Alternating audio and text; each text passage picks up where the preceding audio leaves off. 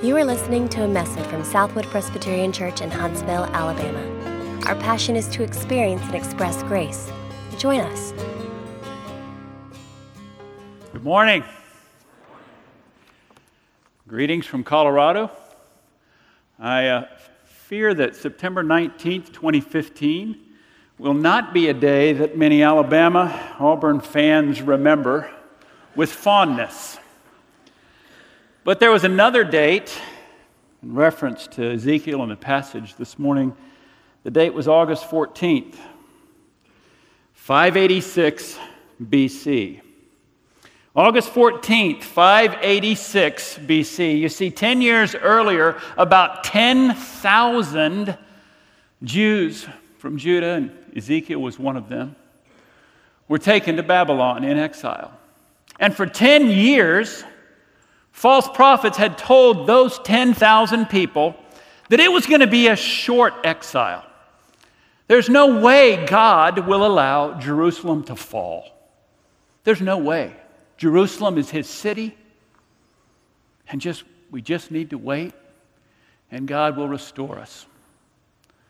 The prophet Ezekiel, he was like a lone witness.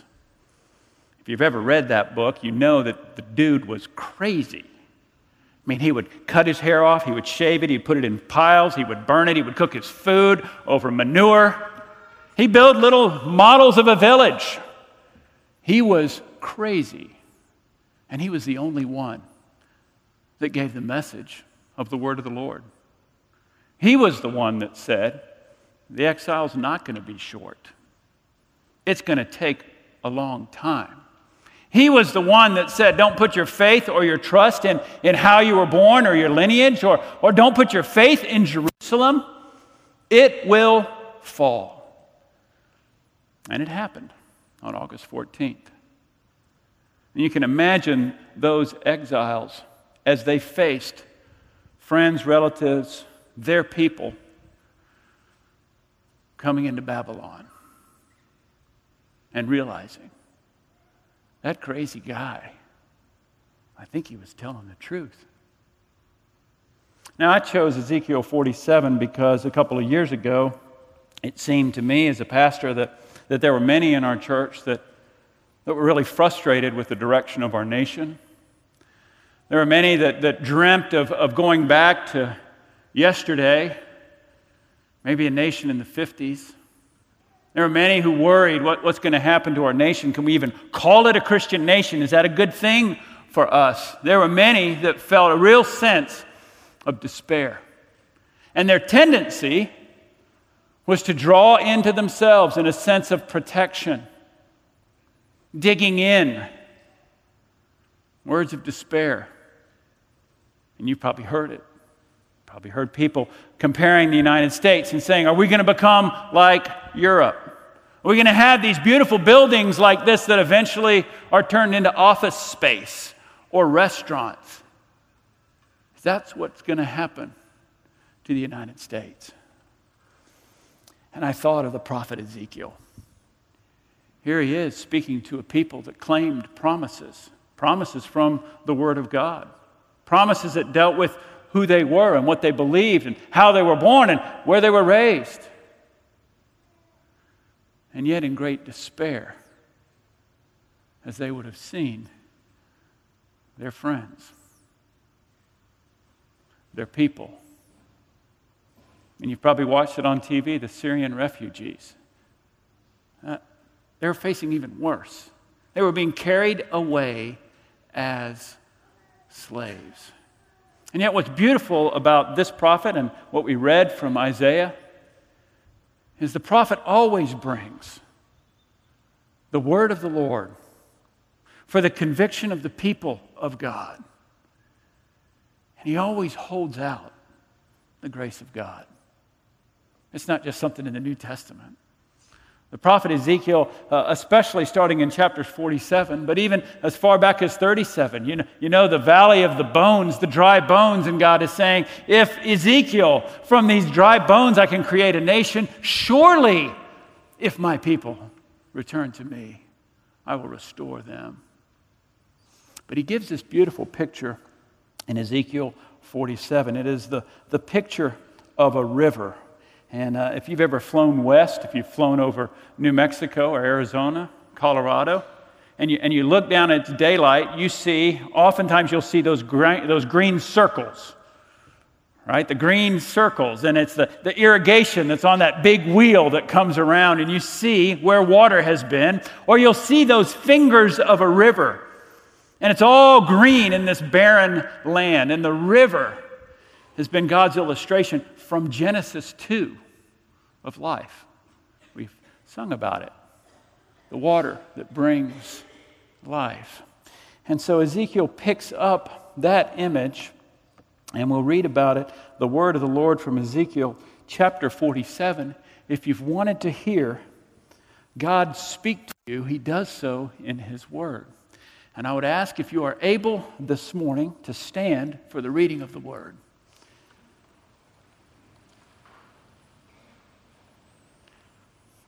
And then he brought me back to the door of the temple. And behold, water was issuing from below the threshold of the temple toward the east, for the temple faced east. The water was flowing down from below the south end of the threshold of the temple, south of the altar. Then he brought me out by the way of the north gate and led me around on the outside to the outer gate that faces toward the east.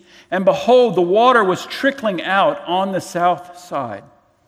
Going on eastward with a measuring line in his hand, the man measured a thousand cubits and then led me through the water, and it was ankle deep. Again, he measured a thousand and led me through the water, and it was knee deep. Again, he measured a thousand and led me through the water, and it was waist deep. And he measured a thousand, and it was a river that I could not pass through. For the water had risen, it was deep enough to swim in, a river that could not be passed through. And he said to me, Son of man, have you seen this? And then he led me back to the bank of the river. As I went back, I saw on the bank of the river very many trees on the one side and on the other. And he said to me, This water flows toward the eastern region and goes down into the Arabah and enters the sea. When the water flows into the sea, the water will become fresh. And wherever the river goes, every living creature that swarms will live. And there will be very many fish. For this water goes there, that the waters of the sea may become fresh. So everything will live where the river goes. Fishermen will stand beside the sea from Engedi to Eneglaim, and it will be a place for the spreading of nets. Its fish will be of very many kinds, like the fish of the great sea, but its swamps and marshes will not become fresh. They're to be left for salt, and on the banks, on both sides of the river, there will grow all kinds of trees for food. Their leaves will not wither, nor their fruit fail, but they will bear fresh fruit every month. And this is important. He says, because the water for them flows from the sanctuary. The fruit will be for food, and their leaves for healing. You may be seated. The remainder of the book of Ezekiel, the Lord gives him a vision of a city and lands and temple. But this morning we'll look at this river, this river of life. Psalm 46, we're told there is a river whose streams make glad the city of God. In Isaiah 33, Zion is described as a, as a place of broad rivers and streams. In Joel 3, we're told that stream beds flow in the fountain from the house of the Lord. In Zechariah, he prophesies on the day living waters shall flow out from Jerusalem. The river brings life. This morning, I want to encourage you to think of yourself as a church and your place in the changing of the world. Do you realize that what happens right here is essential for God's plan to change the world? What happens in this sanctuary, what happens when God's people gather together to worship Him, is designed not just to make you feel good or to teach you something new, but to change the world. Now, the Lord gave Ezekiel all sorts of visions. And in chapter 8, he, he is told to make a hole in the wall of the temple. And he looks inside the temple. And the text tells us that in there he sees all sorts of detestable things, grotesque images. Some of you have been overseas to Nepal or India, and you see some of those idols, the, the pictures of, of the god Kali who's holding human skulls. And I can only imagine that that's exactly what he saw as he looked in the holy place in the temple of the Lord. In chapter 10, he has this terrible vision. It is the Spirit of the Lord, the cloud that every Israelite knew represented this presence of the God who is with us, the God who took us out of slavery, the God who will lead us to the promised land. The, the cloud leaves the temple, he departs. Ezekiel tells the people he departs. And that's precisely why he departs what was going on in the temple was horrible in his sight.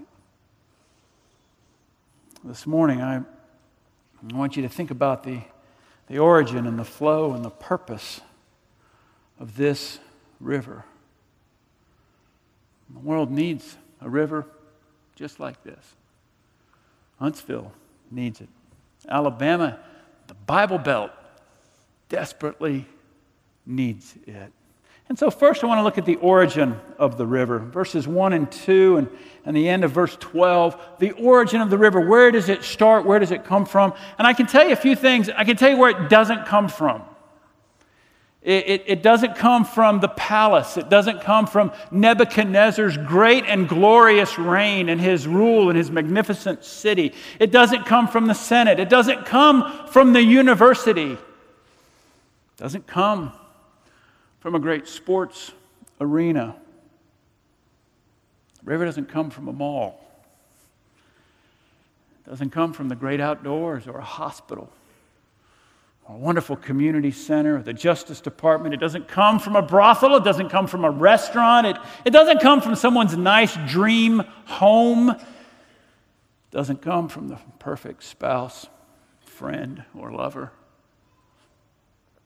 It comes from the altar, from what was going on in the temple, from the altar in the center of the city. Daniel Block writes about this. He says, the structure at the very center of the temple symbolizes God's desire to receive sinful humans and his delight in their worship. I love what you say here about experiencing and expressing grace. The Lord, when He set a temple, said, In the center of that temple will be a place where I will meet with my people. And blood will be sprinkled, and sins will be atoned for. People will come in in great need, and great filth, and great want, and great hunger, and unsatisfied. They will come in, and they will receive grace and mercy from the altar. The thing we notice about this is that it, it can't be stopped. Uh, uh, I mean, you've all had an overflowing sink, hopefully, not an overflowing toilet. It's hard to stop water, isn't it? It can't be stopped.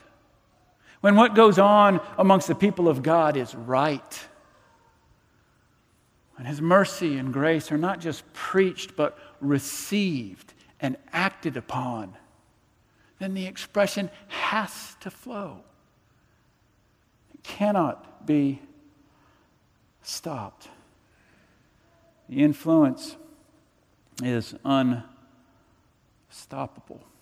Now, it causes us to ask a few questions, as, as the Lord would say that, that, that we are now, those who put their faith and trust in Christ are now living temples. It's not a tabernacle building, it's not a sanctuary, but, but the living God in, inhabits the, the people of God and He lives in their temple. It, it demands the question, doesn't it, of, of what's on the altar in your heart? What have you brought in? In the meditation this morning, it would appear that, that our enemy, uh, he, he is just, he's just as happy to mix Christianity with any other religion, to add something to it. And little by little, that's exactly what the people of God did. They had the temple, uh, and, and you read they worship God, but they also worship the other idols of the nations around them. I think the way to find out what's in there is you ask yourself is, is the God that I serve, is it giving me life? Or is it demanding and taking life?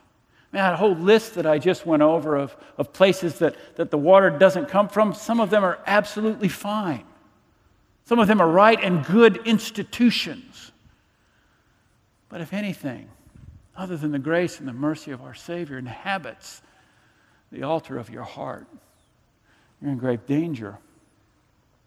The worship of the living God, giving or taking life. Secondly, we see this flow of the river. You see, what had happened at the altar in the temple was the opposite of what was supposed to happen.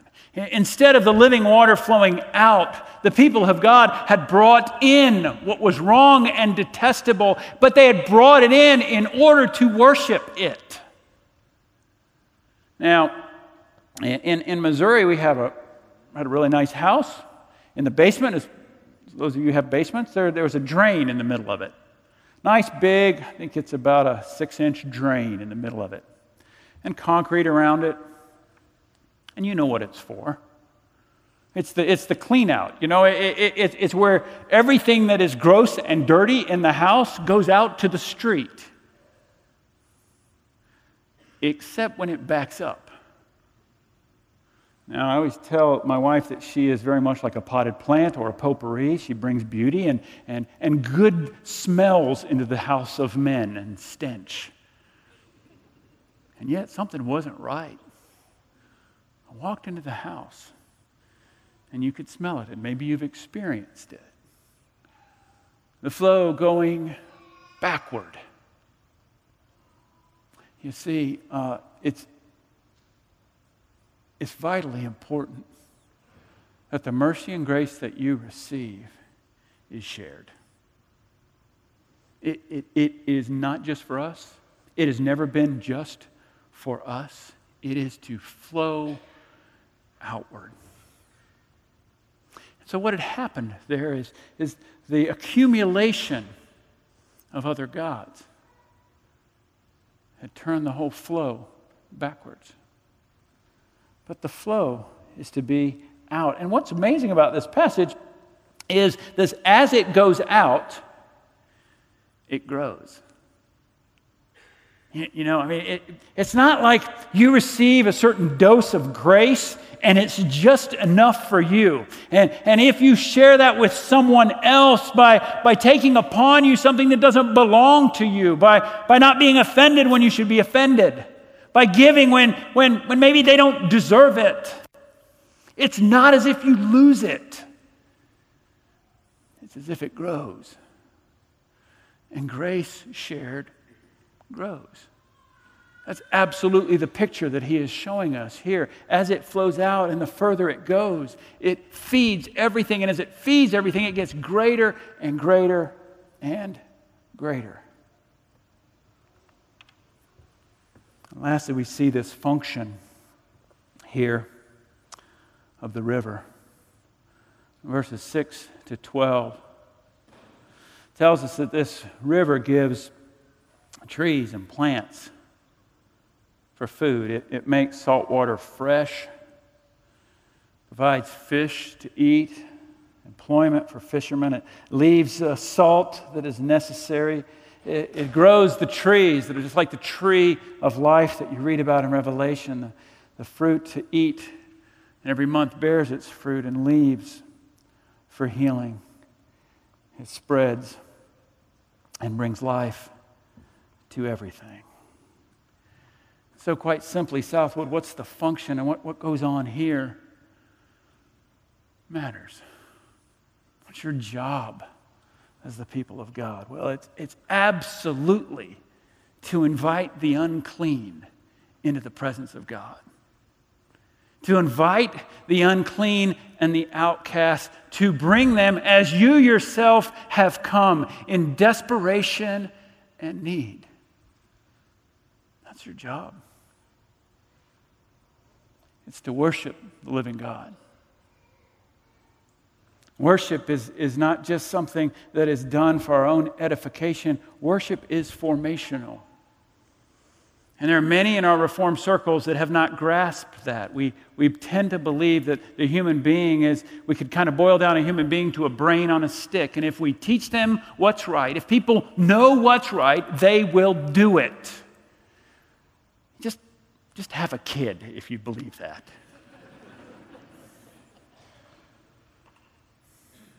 As a youth pastor, often parents would say, Have you taught on children obey your parents? And I would look at him and I'd say, Yes, I've taught. And quite honestly, if I did everything that I taught, I would be perfect. It, it's not just the knowing. And it's a frustrating thing for us, isn't it? When the heart wants what the heart wants, and we know something is not right, and we know something will not fulfill, and we still long for it. And worship is formational in our affections. Do you not see that on a Saturday? guarantee you, if you were an alien from another planet and you came and landed on a Saturday in SEC country, you would say, These humans, they worship this leather pigskin thing. They gather. Sometimes they're so excited, they're there hours beforehand. And they sing these same songs, and some of them are absolutely ridiculous. You should see what they wear. And what goes on in there has this amazing power to bind people together. Oh, my wife and I were there when John Elway had one of his great drives. I mean, it was amazing. And what happened? All these people, black and white, people we didn't even know. What are we doing? We're hugging each other. I'm letting some other man, I don't know, hug my wife. Why? Because Elway threw a touchdown.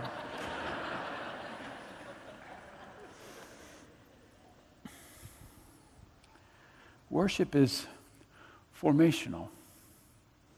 I think our advertisers have figured that out. Some of you probably seen the Nike commercial that shows a football stadium and it just says the word worship with the Nike swoosh. Our advertisers know that. Used to be when I was a kid, it would be 9 out of 10 dentists recommend it. Now, the right toothpaste gives you friends. The right tablet puts you in a whole community of people that love you. Worship is formational, and it must be right. It must be Christ centered. It must celebrate this work that God has done, this call to a people to be his own possession. We invite the unclean to be clean. We worship God, and then we leave as rivers of grace. I mean, you can almost envision that in Huntsville, can't you? As you will go back to your places of work. What does it mean that you're filled by grace? It means at the office, you don't have to always defend yourself, you don't always have to be right. It means that you can be a neighbor, that even though your other neighbor is so offensive, I had one that every Saturday night, I swear, he would do something to his dog so it would cry all night to keep me from sleeping so I couldn't preach on Sunday. I had visions of shaving that dog, doing other things to that dog. Being an instrument of grace means we're able to treat others simply the way Christ has treated us. And so when we come to the New Testament and we see Jesus entering in his triumphal entry, and what does he do? He goes to the temple. And gentle Jesus, meek and mild, look upon the little child. What does he do? He fashions a whip. And he says, Get out of my father's house. You have turned it in to a den of robbers. Get out of my Father's house. There wasn't living water going on in that temple either. And Jesus promises that those who receive him by faith become in themselves dispensers of grace. John 4, as he talks to the woman at the well, and many of you know her story. She had, she had drunk from every possible well, longing to be loved, accepted, cared for, significant. He tells her, Everyone who drinks of this water will be thirsty again. But whoever drinks of the water that I will give him will never be thirsty again. The water that I will give him will become in him a spring of water welling up to eternal life. The woman said to him, Sir, give me this water so that I will not be thirsty or have to come here to draw water. In John 7, Jesus says, Whoever believes in me, as the scriptures said, out of his heart will flow rivers of living water. Well, I've got six things for you to take away. I only have one week, so we're going to try to squeeze six things. First, you got to understand that the final existence of human beings, it's not in some disembodied uh, spiritual collective. But the final existence of human beings, as he has pointed out here, as you see in Revelation 22, is a physical, spiritual life with God and with other human beings. Secondly, before anything or anyone is used of God, they must first be cleansed. And, probably you here know that, and you're saying, duh, I, we, we know that. But do you know that most of the world outside the doors of, of the church, maybe this church, they don't think that. I mean, I'm a pastor, so when people meet me, that's what they, they talk about. They ask questions about God and the Da Vinci Code. And they think that in order to be accepted by God, you clean yourself up. And that's what they tell me. Well, I, will get to church and I'd love to join a church, but there's just some things I've got to fix first. And I look at them and I, and I say, you know what? That's like saying, I've got to cure my cancer before I go see the doctor.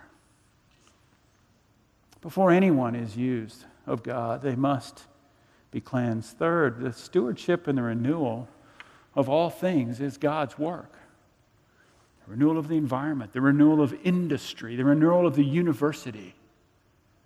It, it, it's God's work. It, it's the flow of grace from the people of God that it, that, that should affect every area of human flourishing.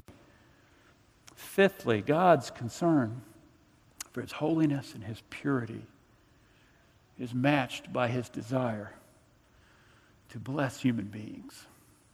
I mean, you see that in the cross.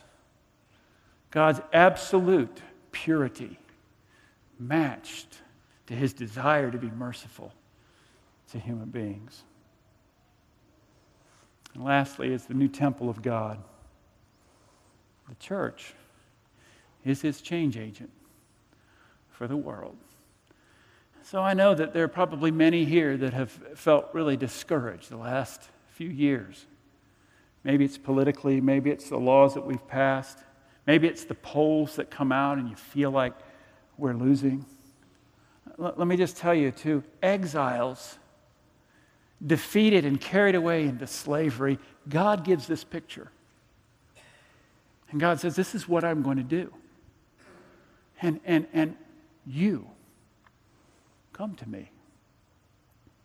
Come to me and receive mercy and grace and leave as rivers of grace. Experience my grace, express my grace. Let's pray. Father, we thank you for your word, that it is always true. That your word comes as a, a fresh river of life to a people. A people that should have known better, that all of their culture pointed to a wonderful God who, out of his own love and grace, saved a people from slavery and brought them to a promised land. A God who gave them a prophet that spoke his direct word to them even in the midst of their rebellion, in the midst, Father, of their idolatry and fornicating with false gods, that, that you promise them, as always, you will receive the humble. The broken you receive, and the proud you turn away. And we pray for your blessing upon your people, upon your church, upon this city, that this place would be known as this fountain of life. That those who enter would experience the cleansing work of Jesus Christ. Oh, not just the first time, but Father, every week. Be renewed and filled and sent as agents of your grace and mercy. We ask this in the matchless name of our Lord and Savior, Jesus Christ. Amen.